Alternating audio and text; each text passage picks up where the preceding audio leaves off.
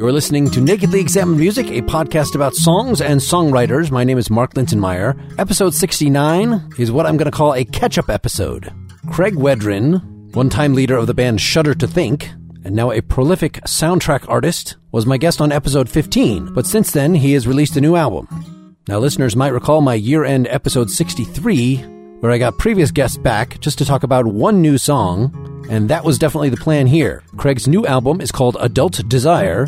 The music you're hearing right now is a song called Amnesian Wedding March from that. But the song we're going to talk about is called Safe Home slash Fadeland. So it's sort of two songs in one. In addition to sending me the album, he supplied me with a little cardboard holder, kind of like Google Cardboard, that you can put your phone in, and he's released an app that presents some visuals in virtual reality while playing some songs from the album. So look on your App Store for Adult Desire 360 VR. It is a free application and get yourself a cheapy VR viewer like the one I described. For more about Craig and the new album, see craigwedren.com. For more about this podcast, please check out nakedlyexaminedmusic.com. And if you enjoy what we're doing, please make your contribution at patreon.com slash nakedlyexaminedmusic. Hello, Craig. Hello. How are you doing? I'm generally very good. Some work chaos happening, but you know, it's part of the course and it keeps it spicy. Well, let's talk about the new album, which I heard chunks of before we talked of last time. I guess it was in the works for quite a while, but now the final version is out and public. Yep. Give us a little background. There's quite a lot of variety on here. Mostly it seems kind of homespun, I want to say, but given that you pretty much live in a studio, that doesn't really mean it all. Only some of it is acoustic. There's plenty of synths and things. It's just, it seems lighter on the actual drums and lighter on the, the electric guitar. Those are few and far between. Yeah, that's right. Because I spend so much of my time working on other people's projects and composing for film and for TV and having to take direction from other people and working within specific parameters. I love collaborating, but you know, I don't always want to collaborate with people. I just decided to start making a record of my own where it really was whatever I wanted to do, whenever I wanted to do it however I wanted to do it. And so I really just kept it to me. I mean, there's probably a total of 30 seconds of other people's playing on the record. And it was really just me late night in the sandbox taking a collection of songs which were fairly traditional, a lot of which I had begun writing for film or TV projects, and some of which were my own songs that I was just writing, and kind of shattering them against the wall and taking a relatively experimental approach an experimental studio approach with them. So if I had a new synth or a new sound or something that I just wanted to ram in there, I just opened the floodgates and let myself do whatever I wanted and kept what stuck, which is to say I would try everything and then if it still felt vital and gave me tingles a week or two weeks or a month or two months later, it made it into the final version. And it, it happened to coincide making this record at the beginning of making this record, which is called Adult Desire, with my turning 45, 46, and really having a, a totally unexpected midlife crisis would be an overstatement, but a pretty reflective mixed bag of year or so. And so I really just funneled it into what I was making. I mean, there's so much about middle age and marriage and family and living in Los Angeles that's this sort of beautiful and at times terrifying, bitter, sweet, surreal day to day. And that's really what the album's about. So it all sort of went in there, which I think is why it has an intimate kind of inside the cranium. Yeah, let's make this concrete with the song that we're going to talk about, Safe Home slash Fadeland. Is this actually about cancer? What is this about? Well, actually, I had cancer in my mid 20s, but I had Hodgkin's disease, and so I've been in remission, what, for almost 20 years now, 19 years. But it's not about cancer. I don't know that many of my songs are about one specific thing. They wind up being more impressionistic collages of little snapshots that add up to an impression of something. And Safe Home was actually a song that I wrote. I remember it pretty well. I was working on a movie called Thanks for Sharing that one of my best friend Stuart Blumberg was directing. And it was very late at night. We were trying out lots of different directions on the music for that, both score and songs. And I think it was about four in the morning, and just this very simple, uncharacteristically simple, I would say, piano, kind of soulful piano thing came out. And it was one of those little gifts of the song, the, the Safe Home part, not the fade land part that came later in the they tacked together. But Safe Home was one of those songs that just kind of popped out and it was written and recorded within a couple hours, probably between 4 and 6 a.m. or 2 and 4 a.m. And it's one that just really stuck. It didn't wind up going into the movie, but I felt very strongly about it. And actually, in some instrumental variations of it, I wound up developing for Jill Soloway's first movie, which is called Afternoon Delight, which I scored. So it went through all these little phases and machinations and finally wound up and again, it, it just sort of stuck in my craw. And so when it, when it came time to make the record, I brought it back out to see if I still loved it. And by that point, I had written this a cappella thing that I actually started writing at Burning Man a few years ago. I, I sometimes go to Burning Man with a whole group of friends. And there's this very concussive bass heavy aspect to Burning Man because late at night, when the old folks are trying to sleep, the sound machines and the DJs and the kids are out in the desert.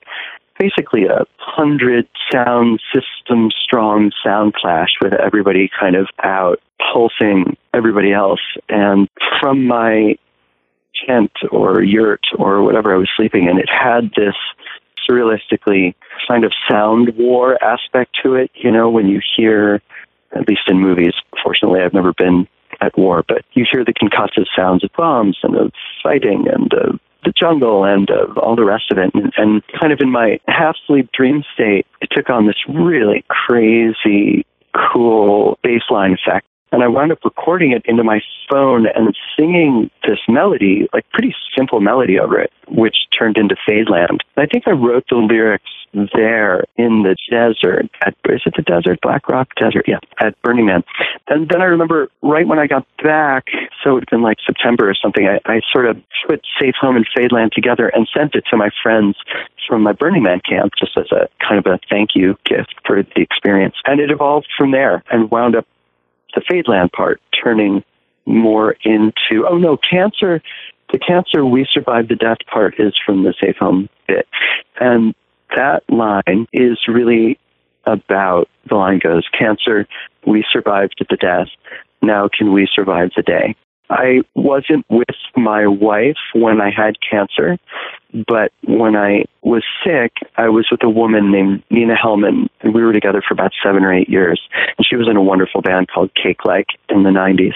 And she really, really was an angel and, and helped me through that time. So I guess I sort of just, you know, as one does in song lyrics or, you know, what you do in a film script or something like that, I kind of conflated the two eras.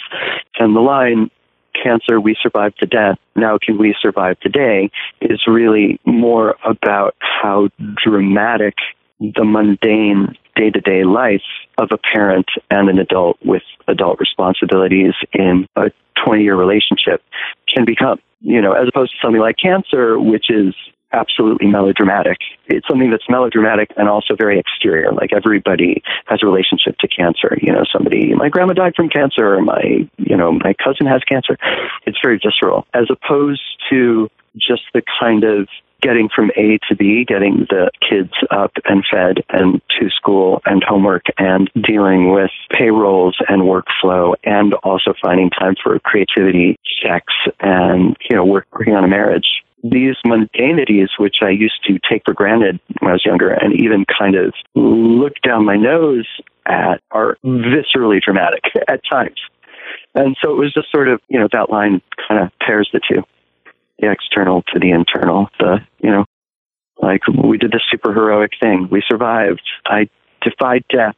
I defeated it. But now can we just like get the dead goldfish out of the tank and into the toilet before our son sees it and has a nervous breakdown? You know, it's it's just a line about that.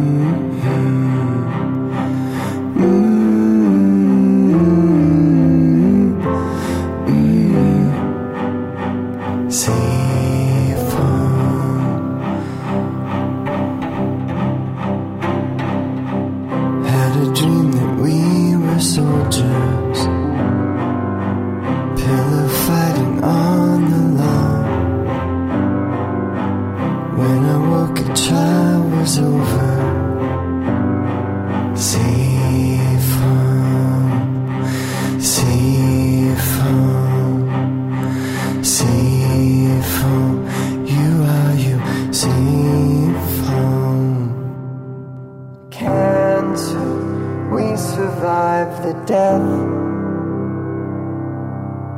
Now can we survive the day? Numbers gnawing at our bones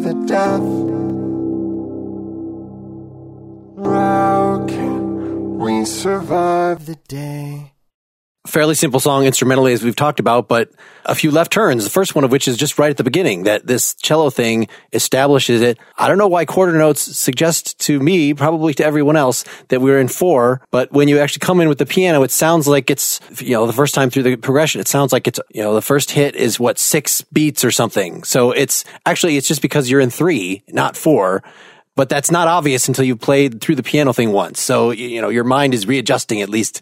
Was that intentional or do you already have, even when the cellos are playing by themselves, you've already got three in, you know, the six, eight time in your head. So this is not confuse you.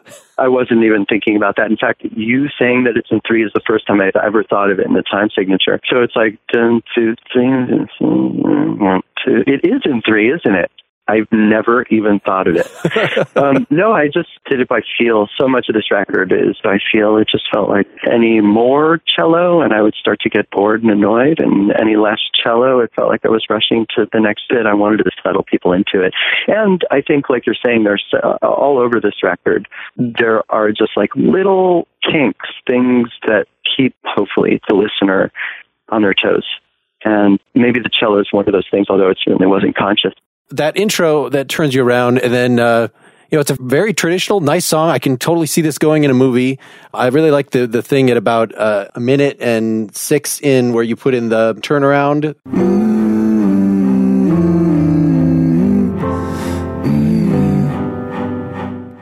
where you've got the uh, upper harmony is moving more than the lower one. Mm-hmm. You know, just a little gratuitous. No, it happens nowhere else in the song, but we need a transition to get from you know back to the verse again. I'm singing so low in my voice, or so sort of in my speaking voice. I mean, it's really the range of my speaking voice, which traditionally, especially uh, in Shudder to Think, I was always shouting to be heard over loud guitars, so I would sing very high in my voice.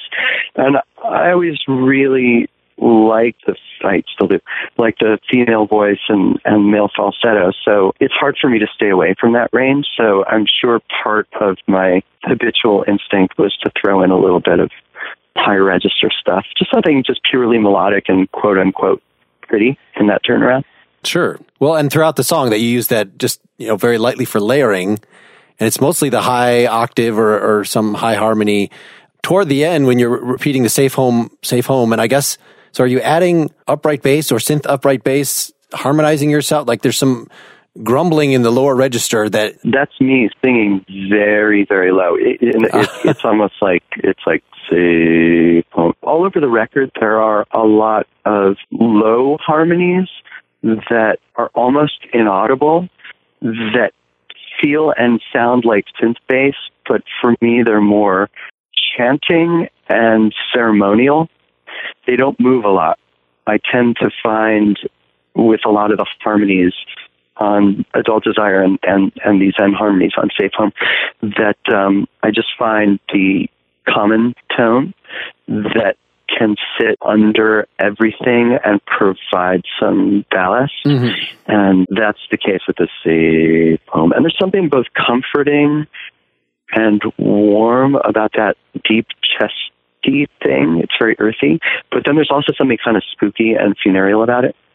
And, uh, you know, along with the um, Laurie Anderson Oh Superman cello repetition stuff, there's this simplicity and pared downedness that goes, for me, with the meditative theme of the record, which again is earthy, homey. It's a vocal didgeridoo. Yeah, exactly. this obviously has a lot in common, especially when you get to the Fadeland part with your, I remember on your website you had some sort of meditative, semi-religious vocal a cappella ceremony, you know, this meditative. Oh yeah, the uh, Sabbath session. It's like choral meditation, improvisation music that I like to do. Yes. So it's got that feel of that openness, especially when you enter that, which lets you, you know, you stay, when that comes in, you stay in the, in the one chord, even though it's a cappella for a while. And then after you've repeated it for a while, then you, you go to the minor key and start introducing some strange noises.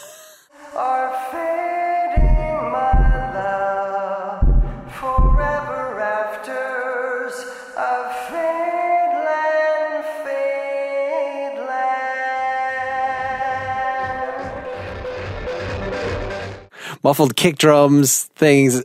Yeah, I think those again harken back to when I wrote it on the the playa at Burning Man. There was just insane video game war sounds coming from sound systems, and it was important to me, and throughout the record, it was important to me to undercut the placidity and, again, sort of prettiness and simplicity of the music. I just really wanted to make sure that people kept listening. I didn't want anybody Uh, beginning with myself, I mean, obviously, first and foremost, I need to satisfy myself making the record to fall into a lull.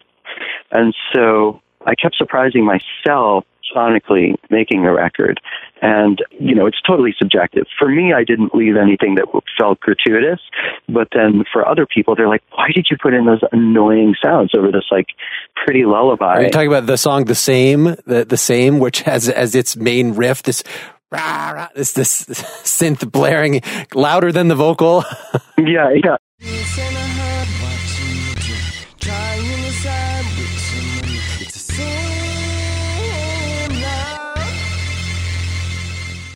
I mean, the same is at least aggressive right from the get go with that like repetitive synth thing. But with something like Fadeland, which is very pretty and lullaby like and a cappella at first, and then these crazy, like grinding metal disco sounds start coming in. I don't know. It probably has to do with working in film and everything sonically becomes cinematic to me. And so it, it feels more know, it feels like storytelling. It it feels more narrative, even though it's it's non literal. It, it's like dream narrative. And so, uh, so I just wanted to cut left a little bit at the end of Fadeland and throw in just those couple minor note implications and some some sounds from the playa just to just as a nod to the inspiration for the whole thing, even though not that anybody would get that. When you reintroduce the uh, "We Survived the Cancer, We Survived the Death," we the end of the song it's like you're going back to the nice part, but now you've, it's got this really horribly processed vocal that it's become robot Craig for the first little bit with actual like clicks of the sonically objectionable variety. Not that anybody who's not a sound engineer might, but like the kind that you get when, when you've accidentally not put a fade in or fade out on a particular uh, sound. like little remnants. I left a lot of wrong wrong engineering choices on the record just if they worked. There, there's something about the violence of that. There's something about the violence of a waveform being abruptly or, you know, quote unquote incorrectly cut off that is really can be very visceral to me. And I think I think when I made it, I was probably listening. You know, it was a few years ago already. I think I was listening to um, Yeezus, the Kanye record, and there's just so much violent production on that record, and uh, it's so punk. So I'm sure that crept in there too. But I was leaving a lot of hard slices, and also playing throughout the record, maybe maybe less so in uh, no no it actually happens at the end of Fadeland when it cuts right back into um, the Safe Home outro is just hard cut. Traditionally, I used to make sure that all my transitions were so smooth that you almost never noticed that you went from night to day, but there you were, and I was just slamming it right from midnight to noon throughout the record, and I, I just like that. It was exciting to me, and so I left it in there including at the end of Safe Home and mm-hmm. vocal processing thing. I don't know. To go back to the Paul Simon, the simple, clean and clear hi-fi ness after that whole journey felt wrong to me. Like there was something changed and alien by the end of that stretch, but I definitely wanted to go back into the sweet, pretty safe home portion. So I split the difference. You did both. drug it through the techno mud. Yeah, did both. Yeah, and I like the the fact that these little noises are sonically in the same family as like about two minutes in, you actually have some little percussion, some little synth percussion, but it's just like that's not usually synth percussion is an imitation of actual percussion noise, but this is just sounds like the percussion is a little blip of static or something. It's just such a light, nice, light little sound, but it's not pointy. Numbers gnawing at our bones. I know what you're talking about, and I remember when I put it in. Again, so much of making this record was just by feel, and so I would get to a point where I would be like, I don't know, I, I might be starting to feel bored. What about it just needs a little high dinging sound? And I'm not really into using synths to imitate real sounds. Synths do their own sounds so well, you know, and uh, real instruments do their sounds so well. So wherever I could, I tried to like use synthesizers pretty purely, not in imitation of things. Oh, so these are actual cellos? I assume these were synth cellos. Yes, although that's interesting. I the synth cellos, I replaced it at one point. I got some real players or a real player. I don't remember the situation. I think I, I actually I think it might have been Jherek Bischoff. He may have just brought over his upright bass. I don't think it was actually a cello. You know, so I recorded it, and the mechanical feel was just better.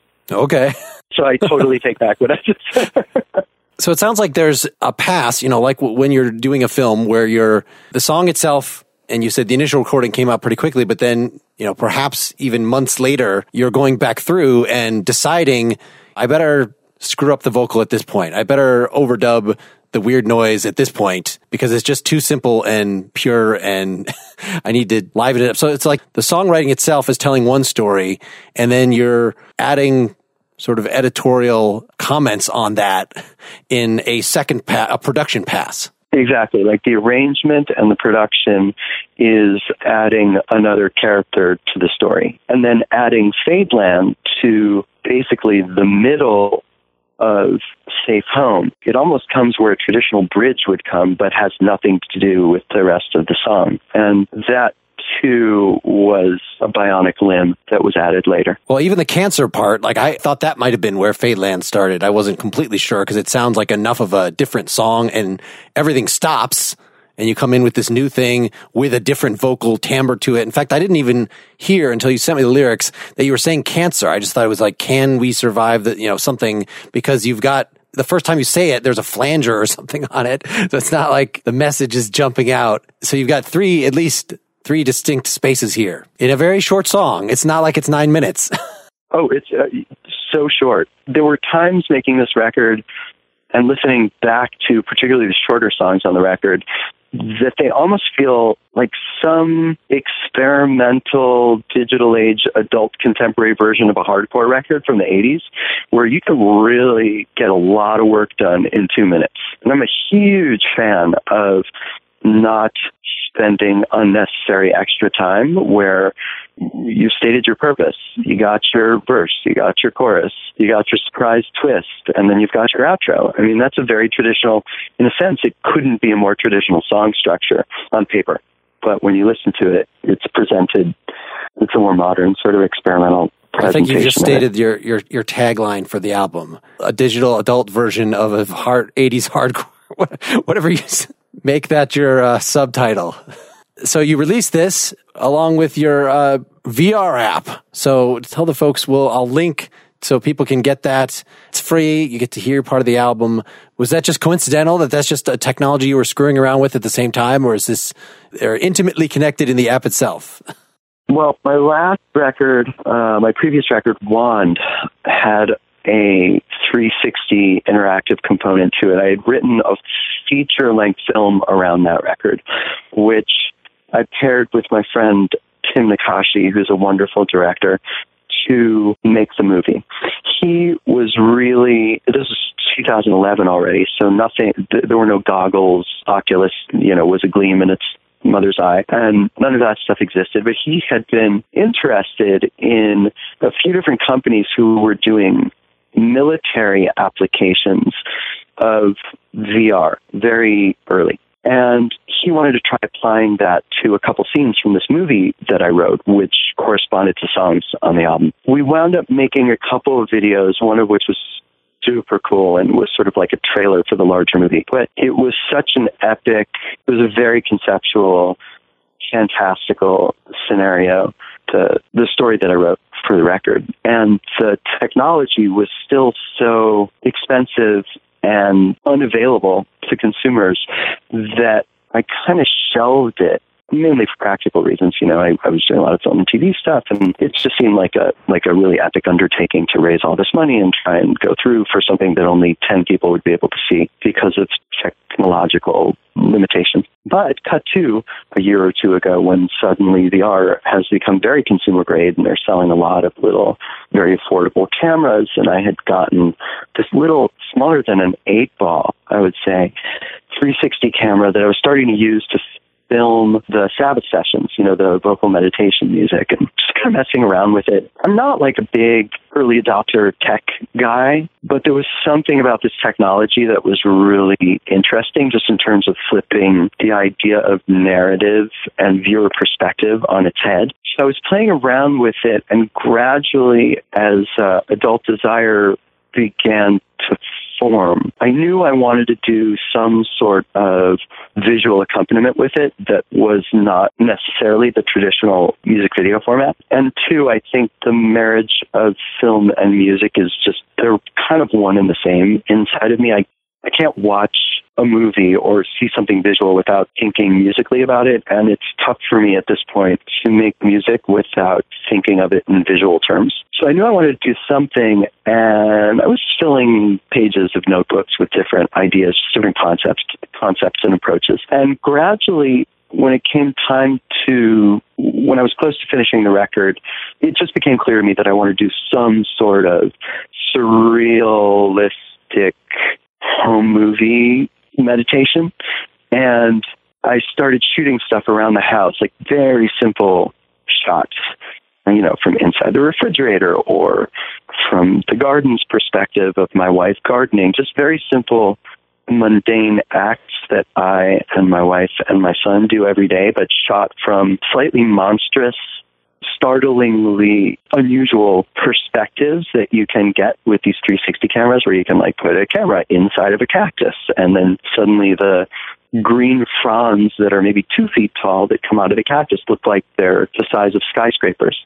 And I'm sure this is all very remedial for people who work in VR all the time, but it was kind of my, my first time at the rodeo, so it was all super exciting to me. And so so I started shooting these home movies, and I knew that I wanted somehow to incorporate a random aspect to it, like a chance operative aspect to the visual where the edit points in the video were all fixed in a given song, but the footage that you see within those edit points is always changing. So you never see the same video twice. So you're combining this viewer's choice, sort of choose your own perspective aspect of 360 VR, where you need to look around to try and figure out what's going on with never seeing the same video in the same place twice and the chance relationships that could be created by the collision of music and randomized video, I thought might be really nice for viewers to plug in their own domestic experience, their own relationship to home, to age, to family, to love, to and to story. You know, like what do you think the story is? What do you think's going on? Is there a story? Is it narrative? Is it you know? So it became like this really cool collage that's kind of up to the viewer to interpret but it's definitely a really fun sort of roller coaster experience. And then we're going to do, I found a, a really wonderful programmer, coder guy who did all the, you know, basically I went to him, I was like, here's my concept. Can this be done? And he said, I don't know, let's try it. So he was super game for the kind of experimental process. And now we're going to do some version updates with new footage, different songs. We're just going to keep adding to the sort of kaleidoscope of it. And I think gradually it'll add up to a really interesting story by the end of the year. Well, it was very neat. I can't, it was my first VR experience. So I, I, feel like I have no point of comparison. Just getting the idea that you're supposed to actually look around. like that, that took me a few minutes. I know it takes a minute because, you know, we're used to, to having our gaze directed and focused by the director onto whatever part of the story they want us to pay attention to. And what's so interesting about VR is it really just blows that up it's more there's something more ambient about it. You're creating an environment for the viewer to play in. It's more of a visual sandbox which I think is exciting, especially for music video. You should film a gig with that. That's kind of what I wanted. That's, you know, what I do actual shows. I don't want the cameraman telling me where to look. I don't want to have to look at the, just the guitarist's hand for that long. I, I want to pay attention to what the guy is doing with his kick drum and stuff like that. You want to be able to walk around the space and hang out behind the amplifier and look out at the audience and then stare at the singer. It's it's pretty fun that way. Well, thanks so much for catching up. Glad to see the album done. It sounds awesome. I really appreciate it. It's nice talking to you. All right. Have a great day. That's it. I'm open to doing more of these. It's nice to have an excuse to get back in touch with the guests whom I had really good conversations with the first time. Good to have an excuse to keep up with their new music. I had reached out to Craig when I was doing the year end episode, and he just happened to reply a little too late to be included in that.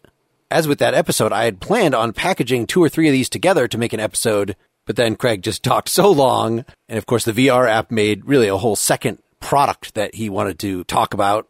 So I thought, despite the short running time, this warranted an episode number. And to help justify that, I'm going to put another song here. I Was a Soldier from the album. This might be my favorite song in the album. It's very short. It's the closest to an actual pop song on the album, I think. So you can look Craig up on Spotify or iTunes or wherever or at craigwedren.com. Make sure to subscribe to this podcast at nakedlyexaminedmusic.com. You can like our page on Facebook. My Twitter handle is at Mark Linsenmayer. There's a Spotify playlist linked from nakedlyexaminedmusic.com where I add the songs that I'm featuring on the show as I'm doing prep so you can even see ahead of time what I'm going to be covering. And of course, I need to remind you again about patreon.com slash nakedly examined music because that is how you can show that you appreciate what is being done here and that you want it to continue. Until next time, keep on musicking. This is Mark Linsenmayer signing off. Here's Craig's I Was a Soldier from the new album Adult Desire.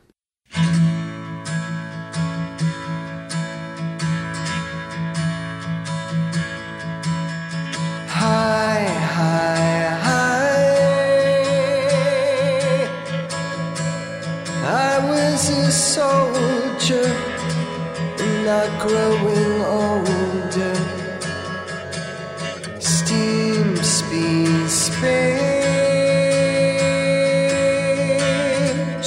Everyone after me, the ghosts on the highway follow this songbird. I'm